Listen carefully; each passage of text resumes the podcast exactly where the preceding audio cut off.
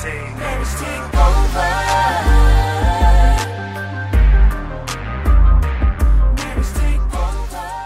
It's your girl Temeka. It's your boy, E Rock Mill. Listen, we keep it real. We keep it raw. We keep it uncut. all day. We are Marriage Marriage Takeover. Takeover. We help couples win in their marriage by identifying their triggers and breaking generational cycles. Boom. So, welcome to the Marriage Takeover podcast show.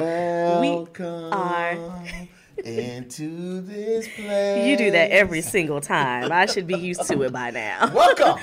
We are excited to have you um, on the show on today. So, welcome to a new episode. We are going to be talking about financial literacy Oh, on uh, this this episode. This is the month of April. Yes, we are excited about just all that um, we are going to learn. We're going to talk about to help you get your finances in order. Get your So- money right. You feel me? Listen, let me tell you real quick. As of you already know, you know what? Before we dive in, let's go Let's ahead, go ahead let's and get our pray. pray in Yes, real quick. yes. You ready to go and pray? Open us up because I opened us up on last episode. Lord, we thank you, we honor you, we bless your righteous name, God. We just ask that you would just continue, Lord, to have your way in Have the name way, of Lord. Jesus, Lord, that you would continue to move, that you would continue to breathe upon the people, that you would continue to allow your oil, God, to drip upon the people, Lord, that you would have your way, God, in our lives, Lord, that you would continue, God, to move in all of your power and all of your glory in our lives, that you would sit with us, Lord, in this session Mm-hmm.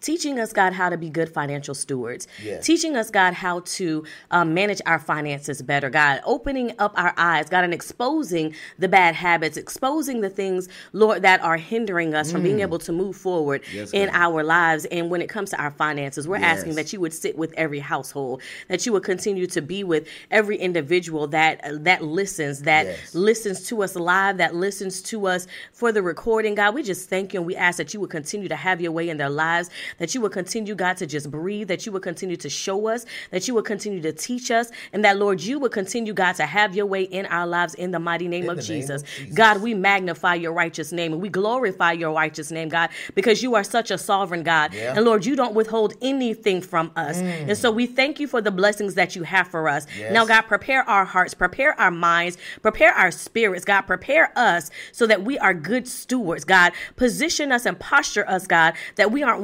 wasteful when you bless god in Mm. The name of In the jesus name of lord you continue to be glorified in jesus name we thank you and we honor you in jesus name amen Amen. Amen.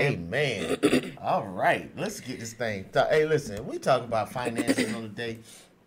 Listen, I'm gonna tell y'all, as you already know, it's marriage takeover. We're gonna keep that thing real raw all day. So the one thing about it, you know, we are when it comes down to finances. Let's say just real quick, just with our background, because I have uh, my degree in accounting and finance, and so therefore, you know, we we tend to work with the money a little bit. But this was the funny thing though. For us with us, we've been in and out of debt like this. Yeah. because it got to the point where I could handle someone else's money, but I had a hard time handling my own money. So, or Right. can, can I say our money? right right right right and so, I guess what? Let me, let's just start out real quick. Let's take it just. And I will say before we lead into that though, finances what is finances is one of the things that leads marriages to divorce. Oh, man. that Talk and about it. communication, like and sex, and you know, and, and um infidelity. Right. Like those are the top four things that will drive your marriage to divorce quicker than anything else. Quicker. And so it's understanding your money relationship yes, understand and how that affects you. I remember when we were um in our- like the first couple of stages of our marriage, like it was horrible. We had no idea Hold on. what well I will say I had no idea No, what no, I no. was doing with money. No, no, she had it right. Yo, we had no idea because when you sit back and look at it, like for us, so I knew for me it was a generational thing. I, I can't say generational thing. It was how I was kind of brought up because all I knew was struggle. I didn't know nothing about abundance. I didn't really because I didn't see the abundance come by. And so it's like when I this was my this was my learning of money. It comes in, I spend it. It comes in, I spend it. It comes in, I spend it. Why? And because it's I'm not- still trying to come. I'm still trying to catch up from behind bills. Right. And it's not just what we're spending it on. It's not just that we're spending it, but it's what we're spending it Right. on. And and being able to change the money mindset around what we consider a priority. Mm. Right? What we consider to do things differently, how we consider to do things differently. Right. How we consider assets, how we consider liabilities, how we consider to allow our money to grow what for us. Right. Right? So Right. it's learning that was a struggle for us just because we did not see it exemplified or see it growing up. Right. Because I mean, like for for me, you know, I know how I feel to have the lights off. I know how I feel to have the water cut off. I know how I feel. It's one time it was like, yo, phone got turned off. It's like, like so. All I all I knew when it came down to money was that I just I got to put food in the house. I got to try and keep the lights on. Got to try and keep. Got to try. You hear what I'm saying? But when the money comes in, I'm spending more on stuff that don't on stuff on stuff that are not necessities. But then I'm putting my my necessities last. And so now you talking about bringing this thing into a household. Now that you're married, now you got to figure this thing out. Right, right. and it's it's a challenge, It especially when you're not on one accord. Oh, man. Right? That power of unity is so powerful. powerful. And being able to submit, right? We think of submission only that oh, I have to do what my husband says. Mm. We don't think of submission or as let me submit myself to your strengths. Right. Let me submit myself to what you do well. Right. We don't think about the submission when it comes to that way, but with the submission, it wasn't given to us just to say you have to do what your husband says. No, wipe that foolishness out. That's taking out of context. Yes, it is. Because the scripture says submit one to, To another. another. That's so right. that means that you're both submitting to, To each, each other, other, right. and you're submitting to each other's in your like whatever you're weak in, but your spouse is strong in. You're submitting that to your spouse. Right. Okay, honey, you do this way better than I could do this. Right. So I'm gonna let you handle this. Right. And so this so before I kind of because I really want to give you a kind of background on where we came from with this. And so for us, I was more because of how I just knew money had to be a little different. So I, I in my mindset, I can hold money. With wifey's mindset at the time we got married, it was no, we got to spend. Because I mean, honestly, because I was some- the spender for so- sure. because like it's like don't get me wrong, and I was an emotional spender. Right. And so and that and and a lot of times we don't recognize what kind of spender we are. So it's like for me, I would spend, but I would spend on what I wanted. But versus wife, like she said, she was an emotional spender. So whatever the emotion was, she wouldn't spend. So it was like, hey, we need to do this. So what happened was this was the piece that, that hit us back in 2001. We moved to uh, to the DMV, and during that time, that's when the housing market That is the DC metropolitan uh, Maryland, Virginia area. For those who don't DMV. know, Shout out to the DMV. So, but when we moved here, um, wife wanted to buy a house, and so all this time, you know, we were. I mean, we had. I done had money because I knew we was moving, so we done had money saved up, ready to go. But we had we had accumulated before we moved here. We had accumulated so much debt. yeah, Where yeah. we really didn't have to. Well, we didn't have this. We didn't have the understanding of how money works. And so for us, when we moved here, it was like, okay, yeah, let's just go get a house. Got you. They approved us for of twenty four thousand dollars. It was like, what we gonna do with twenty? We we gonna go and get a trailer, like a mobile home. Like, what we gonna get for twenty four thousand dollars? We couldn't get nothing. And so that Nothing. started us on our journey of okay, let's figure this thing out, right? Right. Because my mother didn't have a she didn't actually get a home until I was a senior in high school actually. And then when she got a home, it was a mobile home. And shortly after I left to go off to the military, it was foreclosed. Mm-hmm. So there was like no stability of now my grandmother on the other hand, my grandmother and my aunt, mm-hmm. they have had, you know, homes and my grandmother's home was like the home. It was like the matriarch of the family. It was the home we always went to for holidays, for whatever we needed. If we got in trouble, if we got evicted, we was going to grandma's house. Like she was the house. And so her house has been paid off, but she didn't teach that to her grandchildren. Mm. My aunt didn't teach that to her nieces. We just saw that they had money and it wasn't a conversation that we were having at the table. It wasn't a conversation that we were having at the holiday parties and the holiday get togethers and the birthdays. We were not having that conversation. Right, right. and and it was awesome because I mean they wasn't and it's like for me it's like my mom she didn't purchase her house until I think I was a senior or either I was getting ready to go off to college or something like that. But she ended up she ended up losing, but she ended up losing it. It ended up getting foreclosed on.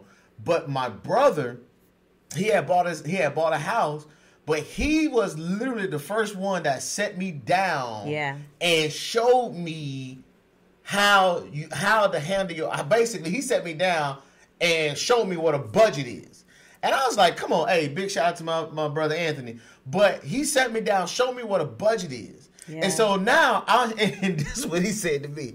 I remember he said, he said, dude, how are you an accountant? You can do a budget for for other people, but you can't do a budget for yourself. He said, no, bro, that ain't right. So this is how you do your budget for your home. And so for me, I was able to pick up on that quickly. But when he showed me, I was like, well, we this is what this is my mindset. I said, we don't have a home. He was like, where do you live? I said, well, we live on base at the moment.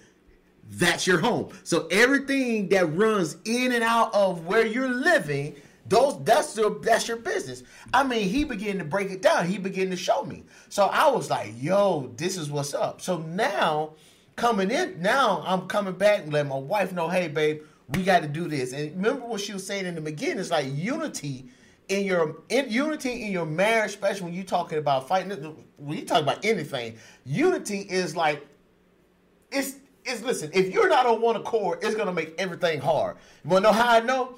We had a total of what was it? I think it was a total of twenty thousand dollars. Uh, no, it was, like like $25,000, twenty-five thousand dollars yeah. worth of debt.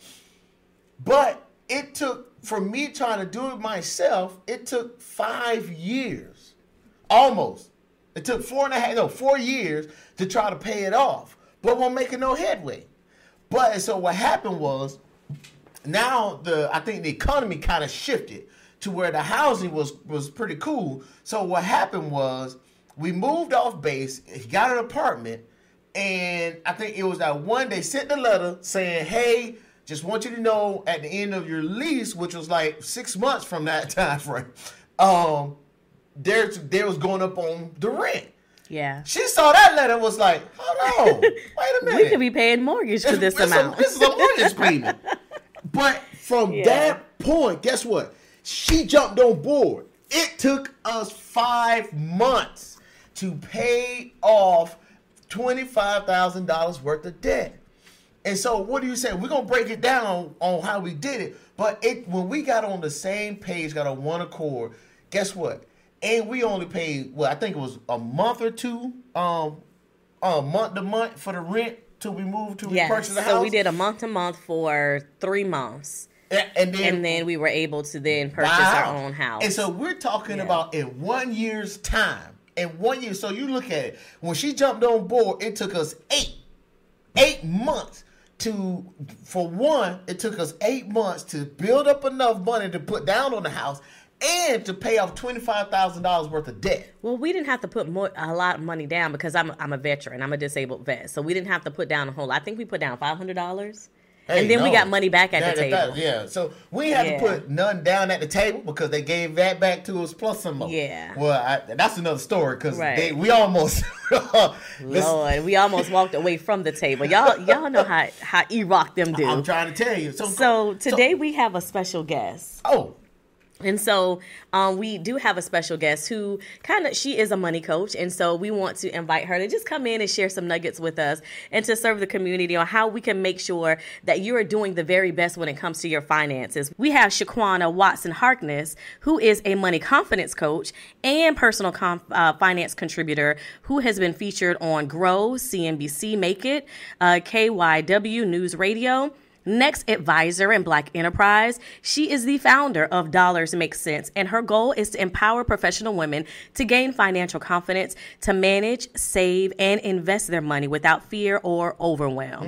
So let us welcome Shaquana to the show, and uh, we're just gonna dig in, ask her some couple a couple of questions, and for her to be able to share her expertise around finances, her expertise around kind of how we can save our money. So welcome, Shaquana. So go go ahead and tell the, uh, the audience about kind of how you got into this journey and a little bit about yourself.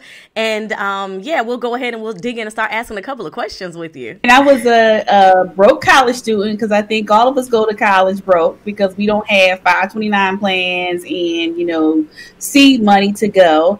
But anyway, so I wanted to go on spring break with my girlfriends, um, and I didn't have money to go. So I didn't know if I can go with them, but I was trying to figure a way how I could do it.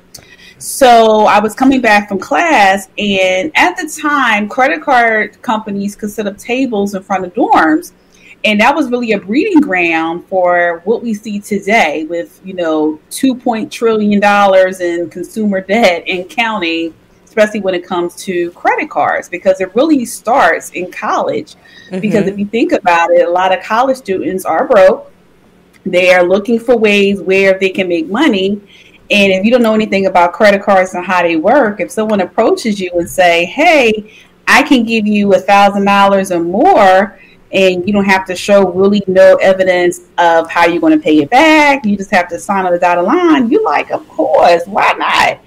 So that was me. I fell victim to it. So I went to the table. They gave me a T-shirt and a mug, and they said, "Hey, you, know, you should get approved within a week." Um, probably about five hundred dollars or more. So I should have known that was a trap. But like I said, I'm like, hey, five hundred dollars is a lot of money, you know, as, a, as an 18 year old. So I'm like, okay, great. A week later, sure enough, I got the credit card went on spring break, had a wonderful time, maxed out the card. Hmm. but two things occurred with that trip. So the first thing was I got on a plane and I actually went to my first spring break trip. The second thing is it introduced me to the world of personal finance because up to that point, to um, what you were saying earlier, I didn't have money conversations in my household. I grew up with my my mother and my grandparents and even though my grandparents were great stewards with money, I never had a conversation with them like, how did you guys save money? Like, I always talk about my grandfather, um, where he, every five to seven years, he would purchase a brand new car, but he would pay for it in cash. Mm. And I thought that was so remarkable. Even at that time, I never, it never really resonated with me. But, you know, as I talk about it now, and I'm like, that's amazing because nowadays that's kind of rare for someone right. to pay for a car in cash. But when I think about his generation, they had to be self sufficient. They had to save for major purchases because they couldn't get a mortgage. They couldn't get credit cards because of the, the racism and the segregation that was going on back in the 50s. Like they had to purchase their home, which I think at the time was seven thousand when they purchased it, but they purchased it in cash. So they kind of had that skill of saving money and being really good with money because they had to do it out of necessity. Where nowadays we don't really have to do it out of necessity. We do it as part of our lifestyle of managing debt. And whoever is really good at managing debt, of course, seems to win financially, but that's not true. But anyway, so so over the course of my college years, I accumulated more debt. Um, at one point, I had to, I was in collections, so I had to go through um, consumer credit counseling and do a debt management program to get out of, I think, about $20,000 of credit card debt. And I went to the program, I think I completed it in about three years, but I went right back into debt. So over the course of 20 years, you know, I went through spells where I paid off a lot of debt and then I went right back into debt and just it just basically was an endless cycle for the next 20 years. And then 2017, it got to a point where I was really sick and tired of living paycheck to paycheck. Even though I was making a high five figure income, I was a homeowner, I had all the things people aspire to have, but I was really miserable. And I was financially, you know, I was ashamed and I was broke. But the biggest thing was that, you know, I know I needed help with managing money, but I, it wasn't a thing where I was comfortable in talking about it with my friends because if I told my friends like, "Hey, girl, you know, I had to like take a four hundred oh one k loan out just to pay my bills," they gonna look at me like, "Girl, what are you doing? what going on?" And so I didn't want to hear that drama. So it's like a lot of us, you know, deal with that day to day but we kind of suffer in silence. So I said, I got to do something because I can't continuously get in this cycle. Because I knew that if I stayed in this space of just you know, living paycheck to paycheck. So basically, getting paid on Friday, but by the next Tuesday being broke because I paid everybody else and I only had maybe a hundred dollars or left to, to live off for the next two weeks. I was going to accumulate more debt, and I just didn't want to go down that path. Mm-hmm. So in 2018, I did some research and I found a financial coaching program that had great results in getting people out of debt in a very short period of time. And I'm like, well, if they can do it, why can't I? You know, and I took a leap of faith. I was kind of scared about whether it would work for me, but I figured I had nothing to lose at this point. So I went for it, went through the nine week program with my husband, which I kind of had to bribe initially to go with me because he's like, well, you're a financial advisor. Why can't you get out of debt? I'm like, those are two different things. We'll talk about it later, but if you go with me to this first class, I'll give you some Dunkin' Donuts. So that was kind of like you know to go to the first class. And then pretty much after that point, he kind of brought into the process and we went through it, did my first budget. And then 20 months after completing that particular course, I paid off $169,000 of debt. Oh, wow. So now what I do is teach people my, my framework of how I did it so they can achieve the same results or better in a shorter period of time. Sweet. So I love that. I love that. You said a couple of things. Listen, we, you sold your soul for a t-shirt and a mug. yes. That's how they get you. right. That's how they get you. I remember uh, when we our son was actually his high school um, he was a high school senior when he started getting like the notifications Yeah. of credit card and we were like son don't do it leave that alone.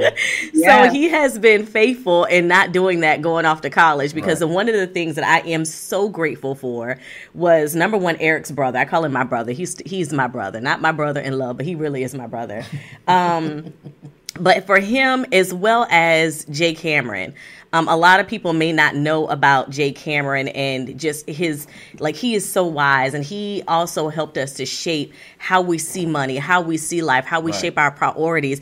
And had it not been for those two, we probably would still be struggling today. Right. And so now that we're able to get out, it's like, okay, now we were able to get out. Now, how do you help others? And so I, I'm so glad that you have now come out of that and a hundred thousand dollars worth of debt. Yes, and then Lord. now helping others. So I love that. So how did you change your your money mindset?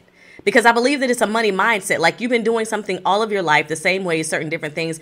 How do you change your for somebody who may not have the tools that you had with the the 9 week program or your program that you have or somebody to say, "Hey, listen, why don't you try this way?" How do you shift your money mindset? Yeah, for me, so when I was doing my initial research and like I came across that podcast with the financial coaching program, to me, my mindset prior to doing my research is that, you know, I'm going to always be in debt because everybody around me has debt. You know, everybody Right. got car debt, mortgage debt, credit card debt. So it seemed like that was normal. And it was normal to be in a situation where you're the more money you make, like more money, more problems. That's what it seemed mm-hmm. like it, it was to me. Mm-hmm. Like mm-hmm. the more money I made, it didn't really seem to alleviate the financial problems I had. If anything, it made it worse because I was spending more than what I was actually saving or bringing in. So, so for me, the, the shift in my money mindset was being exposed to something different. So what I mean by that, when I started to do my research and I looked at the financial podcasts or different ones, I was hearing people saying like, okay, I'm debt free. I'm able to do the things I want to do, whether it's travel the world or, you know, invest in real estate or do all these things that I aspire to do. And I wasn't having those conversations with my own circle of friends because, like I said, we all were kind of in the same situation technically, but we never really talked about our money mm. challenges and how we're going to get out of it. So I think being exposed to people that were on the other side of going through those mm. challenges and and really believing that okay, if they can do it, I can do it too. Because you know, I just I just figured being in debt is normal. Everybody was in debt. Mm-hmm. Right. So just having that exposure really changed the game for me. That's good. That's so with the um s- talk to us about starting a budget. right? Or, or, or let me ask this question before I ask that. What are the foundational elements to get started, right? With getting out of debt, with saving money. What are what would you say are the foundational elements? What do we need to start with in order to kind of get to the end point, to get to where you are? Where do we need to start? Yeah. So, so the first step is really, really understanding what your relationship is with money. Mm, and that mm. really digs a little bit deeper into your money mindset. So, what I always ask my clients is like, what are your limiting beliefs when it comes to money? Ooh, that's good. And what are you going to focus on the next 90 days to overcome those limiting beliefs? That's and good. sometimes that they kind of conjure up a lot of emotions and feelings like you know things that they've dealt with in childhood there might be some trauma there or it could be like past financial mistakes that they never really were able to overcome even though those mistakes happened like years ago, but it still resonates with them today with how they deal with their money. So I always focus on that because I can give you the greatest financial plan based on your current income of how to get out of debt. But if you're if you have like money mindset blocks or financial trauma, then it's really not going to make a difference because you're always going to find ways to self sabotage yourself in one way or the other based on that financial trauma or past money mistakes. So we focus on the money mindset first. And then the second thing is I hate to call it a budget. I call it a financial blueprint. So I put a little little Ooh, pizzazz okay, okay. Budgeting I like very boring. So I always say financial blueprint because that really lays the groundwork of what you're going to do with your money. Are you going to invest your money? Are you going to save your money? Are you going to um, find ways where you can reduce your debt based on your money? So it's like a blueprint, and you you pretty much dictate how you're going to use that blueprint.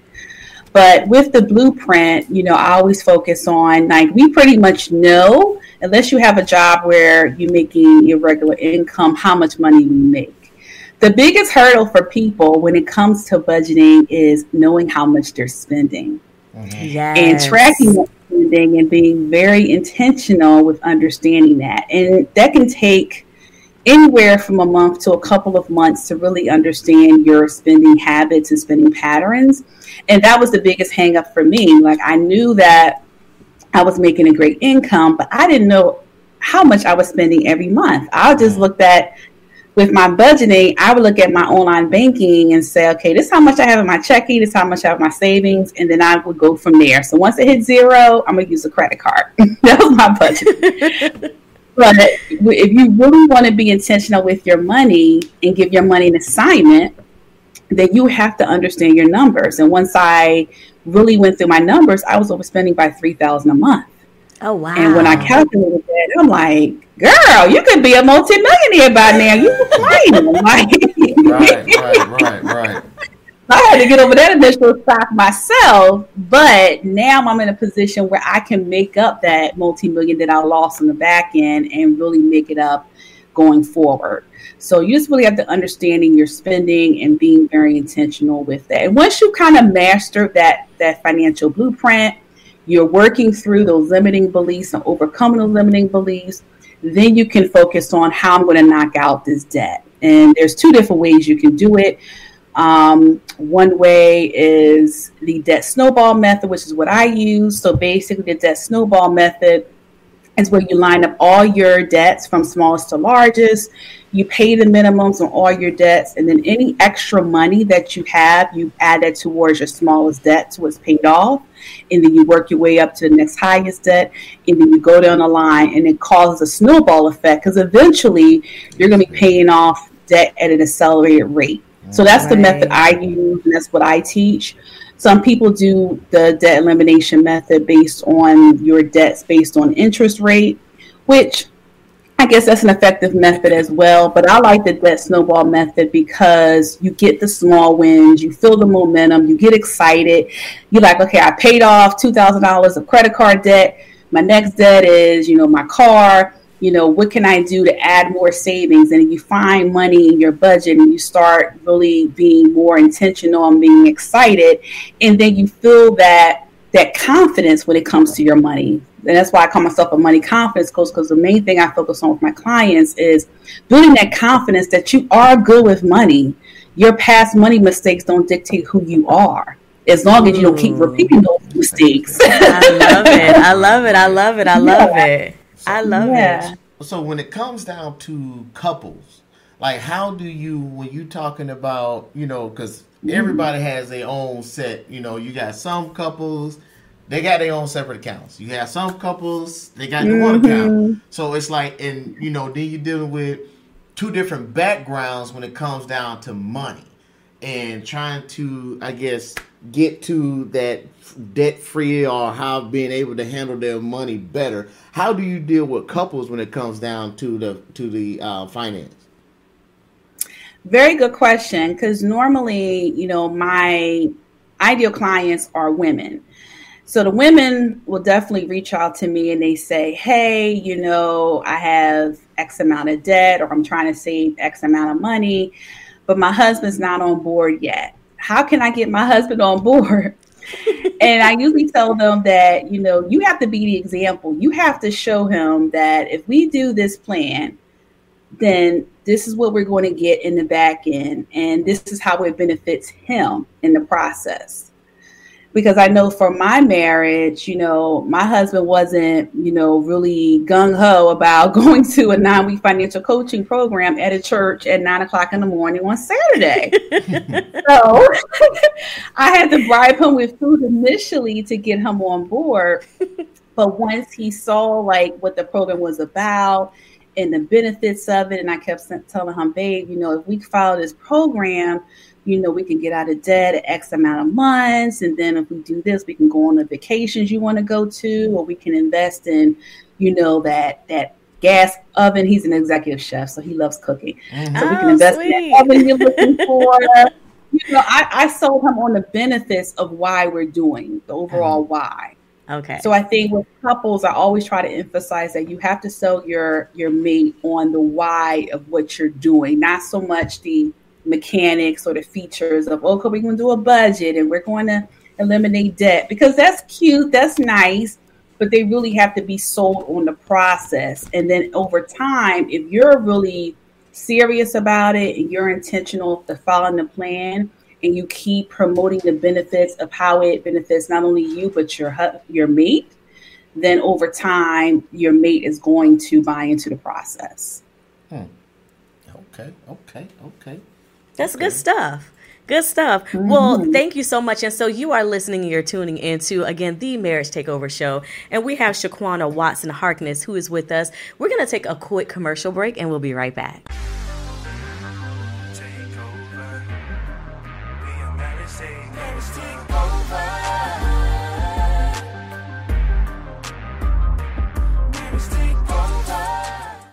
To invite you to Thursday night kitchen conversations taking place 7 p.m. Eastern Standard Time. So if you're on the West Coast, if you're on the Central Time, listen, we're meeting at 7 p.m. Eastern Standard Time in our kitchen, and we are inviting you to sit at the table, to sit at the kitchen while we're cooking and having a conversation with you. So come on out, Thursday night, 7 p.m. Eastern Standard Time. kitchen conversation. Our Marriage Takeover. We want to invite you out to couples prayer Monday morning, 9 a.m. Eastern Standard Time. Eastern Standard Every Time. Every Monday. Listen, because we got to pray. Pray, Pray. pray. we got to pray just to make it today. Listen, we, this is an opportunity for us to come together, whether you're married, whether you're single, whether you're divorced, whatever your relationship status is, for us to come together and be able to just come in fellowship and pray with you and for you. And this is an opportunity where we do that every Monday morning at 9 a.m. Eastern Standard Time. And we'd love to have you there. Join us. And we're back. It's your boy E Rock Nell and my wonderful wife Temeka. Hey, Bo. we are back once again. Tell them, baby, who we got. Who So we got? have Shaquana Watson Harkness with us. She is a money confidence coach, and we're talking about finances, y'all. This is the month of. April, and we are trying to help you shift your money mindset, get your money together, and Get your bread really be able to um, live the life that you always wanted to live. So if you're just tuning in, you have missed some nuggets the first half. So make sure that you go back and you watch that. And then we're just gonna go ahead and we're gonna pick back up. So Shaquana, you mentioned earlier about just kind of if your spouse is not on board, um, kind of how we get the spouse on board. Now, what if we do have some couples in our space who are separated, right? Because the work that we do is helping the couples to get back together. So, if we have mm-hmm. couples who are presently separated and they're trying to, right now, their home has been split in half. Mm-hmm. So, although maybe one spouse has already left, the other spouse is there with the kids. And most of the time, the spouse has left that other spouse with the money and all the bill, well, with all the With the bills bills. Not necessarily, yeah. but with the bills.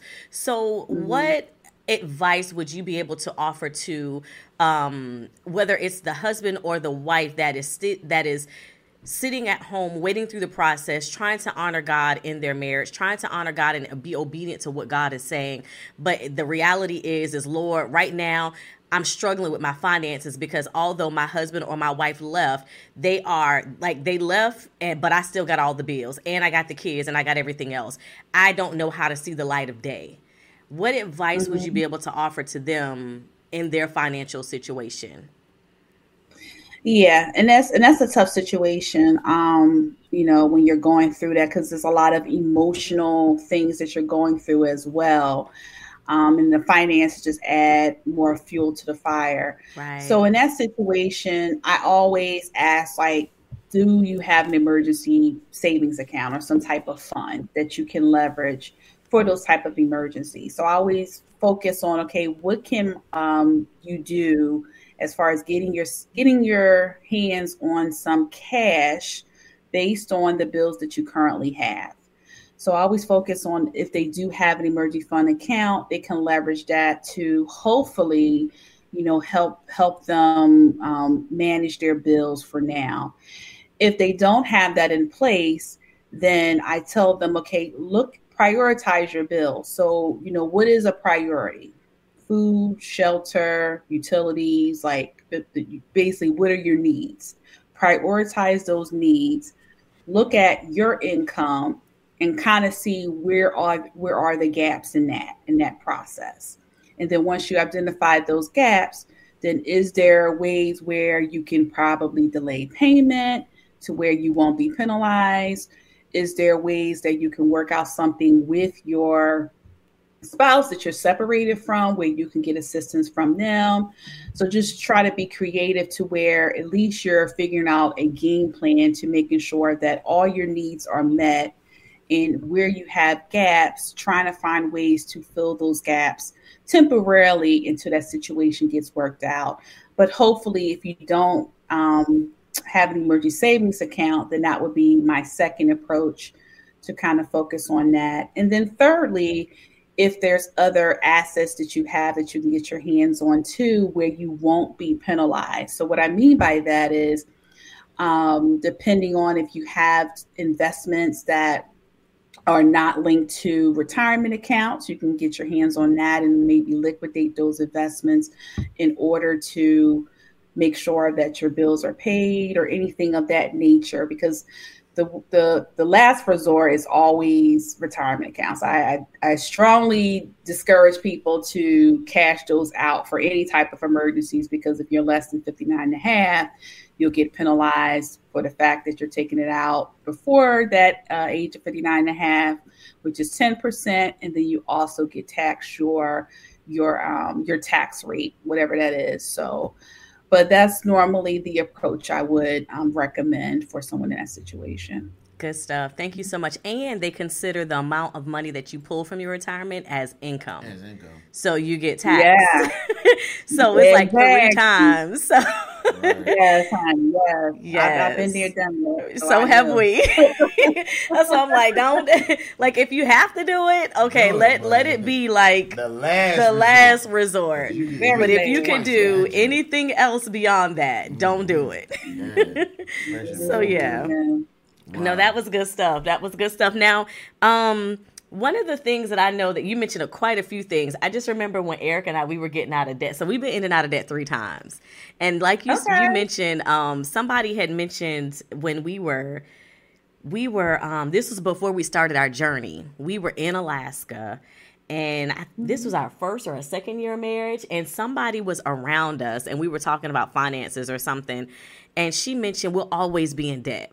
And so when oh, you mentioned that, it reminded me of that because I was like, will we always be in debt? And it wasn't until we were exposed to something different that we realized, like, no, we can't, like, we don't always have to be in debt. Right. And so, mm-hmm. It's and um because I'm sorry, I, I cut you off. You Go did. ahead. No, no, finish, please finish. I'm sorry. and one of the things that I love about what you do in your process is you deal with the money mindset first because although we got out of debt the first time, when we got back in debt the second time, like the first time around, we didn't like we didn't work on our money mindset. We had it. We were so Right. gung ho with like we could like we came together as a team and we did it and we conquered it and we were like yes. yeah, we did it. and then we got Right, back in debt and we was like, dang, we here Hold again. though. But we got back in debt because we purchased the home. We did. We purchased the home, and so in the home, like we put like seven thousand dollars into the home because we purchased a townhouse and we like gutted it because it was just like horrible. Yeah, yeah. Um, She so we gutted it. I had a vision though. Like I had a vision. It was, we gutted it, and and that's Seven our. G's off But that's our investment property today. Like I but- had a vision. Oh, because right. so- I had a vision. Well, hold on, because you just you just opened the door because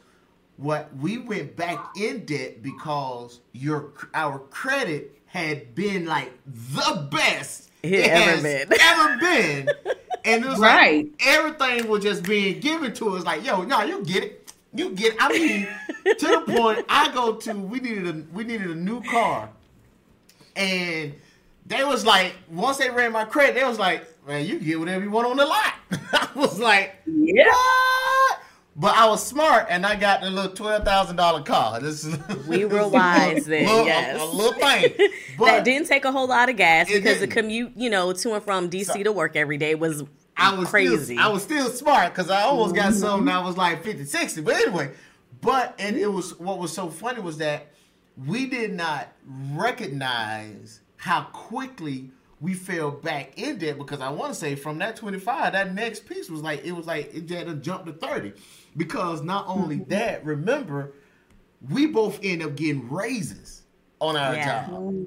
And so it opened up more spending opportunity because it was like, ooh. You know So- what? I think it was that credit score though, because I'm telling like my credit score was so embarrassing, y'all. So when we got married, I don't know if anybody else listening has experienced this, but I grew up in the day where family members would use the kids' credit to get stuff. So by the time I Yeah, I was a couple of, 18 uh, and married, like I already had bills in my name that I had no clue like what to do with them. And I was like.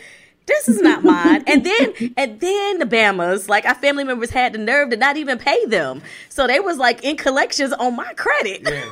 like So what? It, it opened up a whole nother. so we started off bad because nobody sat us down before we got married to have the money conversation. Right. So if you mm-hmm. are listening and you're engaged, if you're listening and you are dating, whoever you decide that you want to marry, have that money conversation because it is so important. Conversation, Slim. Yes, it is. Yes, Hey, it is. So now, because I, I I understand. So when we saying that, you know, a lot of times we always think of debt, and um sometimes we miss what is debt and what is an asset. Yeah, that's good. And so for and I've come to understanding that because we recognize that our home it was not debt.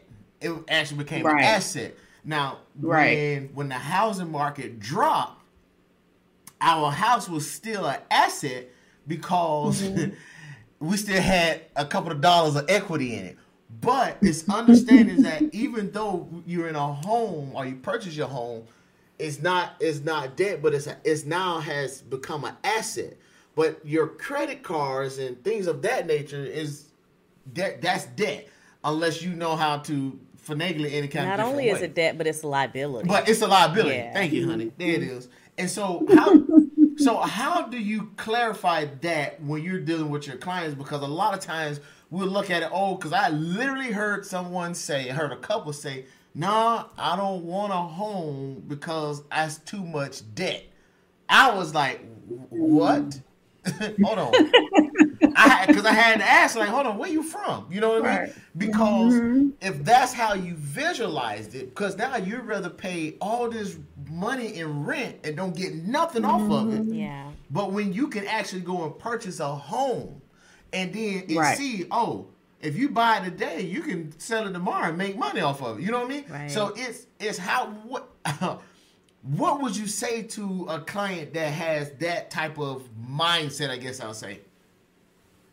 Yeah, it's it's funny because I, I always look at it as is it is it um is it helping you financially or hurting you financially? Mm. And what I mean by that is so for example, with the $169,000 of debt that I eliminated, 120 of that was from a rental property that I sold. Mm. And to me, I consider that debt because it was not helping me. It was draining me financially because I had the rental property and I had my mortgage. Mm-hmm. So in mm. that situation, I consider that consumer debt that I had to get rid of because I couldn't float both.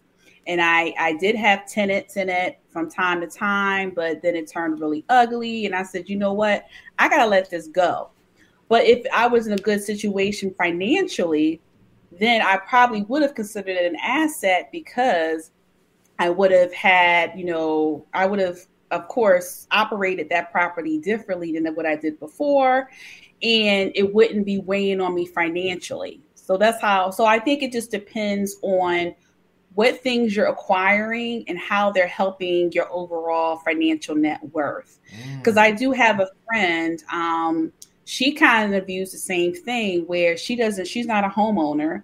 She's never been a homeowner and she doesn't want that because to her, owning a home, like you said, is debt, is a lot of maintenance for her. So she rather have an apartment that she pays whatever amount of dollars each month and have that low maintenance because in her mind she sees that as a good use of her money. She looks as a home even though i consider an asset is more of a debt to her because she doesn't want to be locked into a situation where if the water heater goes or the hvac goes how she's going to fix that based on the income she's currently making she can't see herself kind of figuring that out financially so she rather eliminate all that risk and all that potential debt that she thinks she's going to get herself into by just leaving that up to the property manager and having uh and paying rent.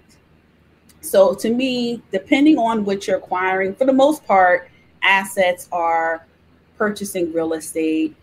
Um, I even say, you know, going to school and investing education, that can be an asset too.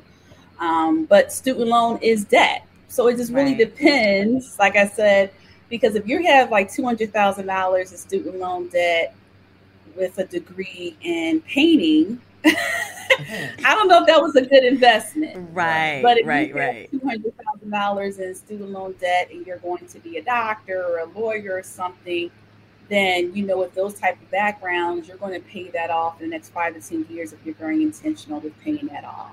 Right. So in general, you just have to, depending on the person and how they view it. I always kind of break it down like, is it is it helping you financially, increasing your net worth, or is hurting you financially? And you kind of have to make that decision based on your current financial situation. okay. Okay. Okay. I guess that's fair. Yeah. Because it's based on their current financial situation. Because even i consider like a condo and and i'm a little biased because i am also a licensed realtor. So i think that if you could own any you know any whether it be a condo whether it's you know something that you are able to own and maybe not have as much risk it still is giving you the mm-hmm. value of having something. And i will like i just believe that when you have a home and again this is no knock on anybody who's got that belief system. Um, Yeah. but there because it's an asset when you have the asset and you do a good buy because sometimes you can buy property and it's not the right time to buy and you don't have it it's there is no um, equity inside of the home. But when you have equity inside of the home you're able to pull from the equity and do certain things from the equity.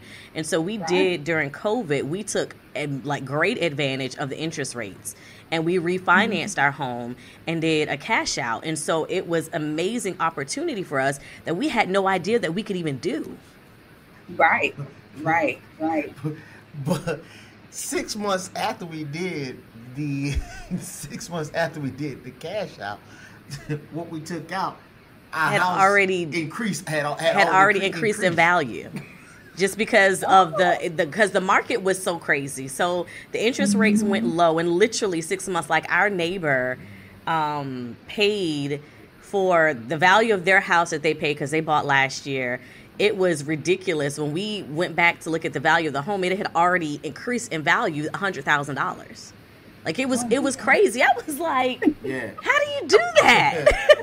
But you can't do that you know if you're renting. You can't do that if you do a buy a bad buy. Like Right. i would not um as much as again real estate is my passion my blood my lifeline but it is like now it's not the best investment with the interest rates unless you have a strategy Right. so being able strategy. to Yeah. know what the strategy is being able to have wisdom behind it it's always making sure that like you said based on where you are with your finances so i get that what risk are you willing to take Bec- um so i, I love that that strategy because it's like uh, I know f- for us, we wanted to purchase a home. Uh, well, when I got smart, when, when I got smarter with the finances, and purchasing a home, I didn't look at it as rent. I looked at it as a continual paying into my investment. And so, and even as, and because how you put it, because one thing that I learned is that you get your hand on some land, yeah you good. You you good. but the land has to be able to perk Yeah. you can't Yeah, just yeah. have land that doesn't perk Yeah. that's not valuable so just a That's- nugget that's if you're looking estate- for land estate. and so because so now with your clients, say they they- they're out of debt. What is the next step? You know, do you begin to talk about the different, you know, investments to build their wealth, to build that that legacy of wealth? You know, um, being able to pass. How, how do you go about with that? Once they say, ah, girl, I don't, ooh, we done paid off that thing. Now I got all this money. What I do with it? How do I prevent from? How do I stop going back from where I came? Cause you, cause when you sit back and think about it, you got the snowball effect. Cause I remember when yeah we, did, the it, snowball I effect snowball because you know we did the snowball Yeah. effect, and I want to say we had like maybe two or three thousand at the end of the month. Like, yo, what are we doing? What are we gonna? You know what I mean? And so it's mm-hmm. like at that point we we didn't know because we we had we moved into the house, got rid of that stuff, and so now it's like okay, now what do we do with this money? So uh, what do you do? You know, with your clients was they have. You know, hit that goal of girl, we done. Yes. All right. What I do with this? Yeah, so I always uh, focus on investing. Um, my sweet spot, I love investing in mutual funds. Um, that's something I always recommend to people if they're really new to investing. But uh, even if they're not new to investing, just to have some diversification in their portfolio. So with mutual funds, you know, you can start off in a mutual fund like $50 a month and you're investing in 90 to 100 different companies and you know if you're consistent with it and you you know try to max those out to the contribution limit which i think is like 6000 a year if you're 50, 50 years old or less or 7000 if you're 50 years um, older 50 years of age or older and you start really investing in that i mean you can be off to the races depending on your age Hmm. depending on um, the type of mutual fund you're invested in, and the performance. So there's a lot of different factors with that. So I always say invest in mutual funds, whether they're in retirement accounts or non-retirement accounts. Um, also, like you guys were saying, you know, real estate is not a bad investment play. It just, like you were saying earlier to me, gets depend on your strategy. Like I would love to invest in rental property again because now I know what to do.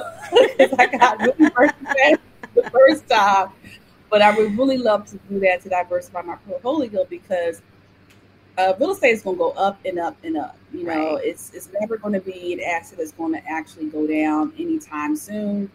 So whenever I can get in that game, that's something I always suggest.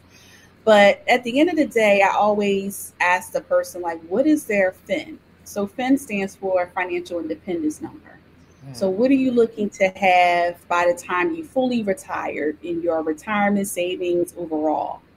And once they give me that number, then I try to work with them on giving them kind of a strategy, investing wise, of how they can do it with mutual funds. Now, if they want to look into trading single stocks or ETFs and stuff like that. I can give them some general guidance around that. But I always ask that question because you know, most people don't think about that. Most people mm-hmm. think of retirement as an age, but really retirement is really it's a number. Like right. you have to have the money to retire. You can be 65 and have 5,000 saved for retirement. And guess what? You ain't going to retire. You're going to be working right. 285 at Walmart. So, right. right. So you greeting everybody to, coming through the door. Welcome to Walmart. Yeah. Don't right. nobody. Don't knock nobody. Right. There's, there's, I said, honey, they ain't gonna be me. I'm like, I always tell people I'm gonna have a million dollar investment portfolio by the time I turn 50. I know and that's I'm right. not too far from that. So so that's what I'm aiming for. And I want to be a multi have a multi million dollar net worth, you know, by the time I'm in my 60s. So that's oh. really what I'm aiming for. Mm. I love it, love oh, it, love it, love it. so I know, I love it. Uh, so tell our audience how they can connect with you, and if you have anything coming up um, this month, or you know April, May, or you know anything after that, let us know how we can get in contact with you and what you have coming up.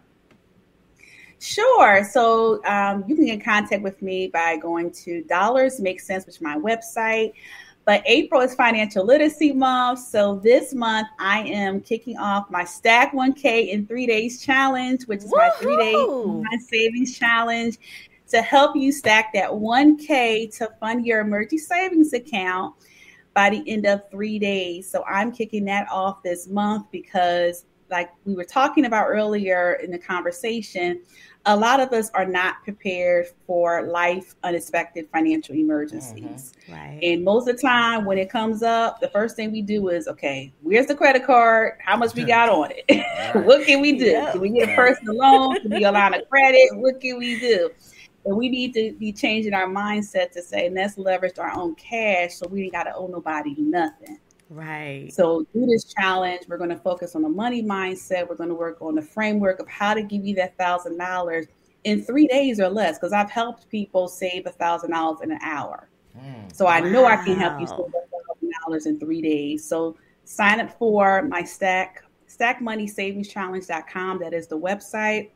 It's a free challenge, so there's no excuses for you not to be in there. And hopefully, I will see you in that challenge. I awesome. love it. And give us the website one more time for the uh, challenge. Uh, stackmoneysavingschallenge.com. Awesome. I love it, love it, love it.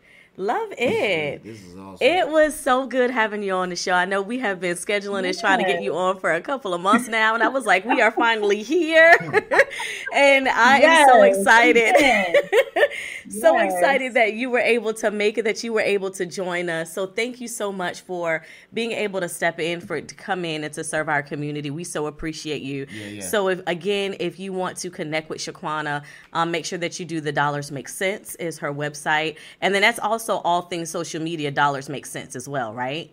That is correct. I'm on TikTok, Facebook, and well, Instagram and TikTok is dollarsmakesense.com. On Facebook, I have a private Facebook group called Wealth Builders, Dollars Make Sense Wealth Builders Group. Okay, awesome, awesome. And then make sure that you uh, have set aside that time. It's absolutely free to be able to save a thousand dollars in three days. Three days. Come on, y'all, three days. so it's just going to cost you your time. Yeah. To sit in the midst of a challenge for three days and then be able to save a thousand dollars. Thousand dollars. Come on, y'all. So so listen, don't come and say, well, we can't come to the retreat, we can't come to the event, we can't come to here, we can't set aside no money, we don't have savings. We don't. You can't say that because now you have an opportunity for free to go and to sit in the midst and learn how you can save a thousand dollars so that it could be a blessing to your family. You could set aside that emergency savings fund. All right. So you gonna pray us out, babes? Sure. So we gonna thank. Well, wait one second. One second. One second. One second. Last last notes. Uh, last last comments. Oh. So Shaquana, do you have any final words or any last words of encouragement that you want to offer to the audience? I just want to say, you know, no matter where you are in your financial journey, just know that you got this. So just know that your past money mistakes do not dictate who you are and how you are with your money. Be confident in what you know and keep striving and learning more so that you can achieve your financial goals in 2023 and beyond. Love it. Oh, thank you again. And so, ladies and gentlemen, you have heard firsthand for yourself Shaquana Watson Harkness. She is the money confidence, Confidence coach, coach. and we are so excited that she was able to join us on today. So, thank you so much for tuning in. We're going to go ahead and pray out. Yes, Father in heaven, we thank you now, God. We give you glory, honor. We thank you for this time, God. We thank you for we thank you for your presence, Father. We thank you, oh God, for even the mindset, Father, just learning about the increase that you bring our way. Yes. And so, Father, I pray now in the name of Jesus, oh God, that you continue to help our mindset to be free, oh God. Because, Father, you say in your word that whom the Son set free is free indeed. And so, God, we thank you right now, oh God, for showing us a way. God, even as even as couples, that we continue to work together to build those things that you have already set before us, oh God, that we may not that we can come out of the debt that's trying to hold us from enjoying the life that you have given unto us. Yes, Lord. And so, Father, we thank you right now, God, as we continue to move and do those things, continue to lead and guide us, oh God, in the name of Jesus. And Father, we thank you now. Continue to watch over our guests, oh God. Continue to keep her and her family, Father, in the name of Jesus. and Father, Lord. we give your name the praise. Father, we say this prayer in your darling son Jesus' name. Amen, amen, and amen. Amen. I'm your girl, Temeka, I'm your boy E Rock now. and this is Marriage Takeover signing out. Holler, Babe, we can do the heart thing.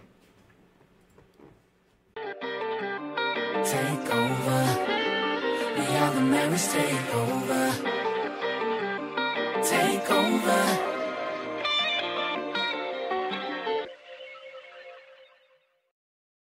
enjoyed today's show. If you'd like to connect or to uh, get a little closer with the Marriage Takeover, feel free to join the Marriage Takeover Connect membership. You can also follow us on all things social media at Marriage Takeover, and we hope that you enjoyed the show. We are the marriage takeover.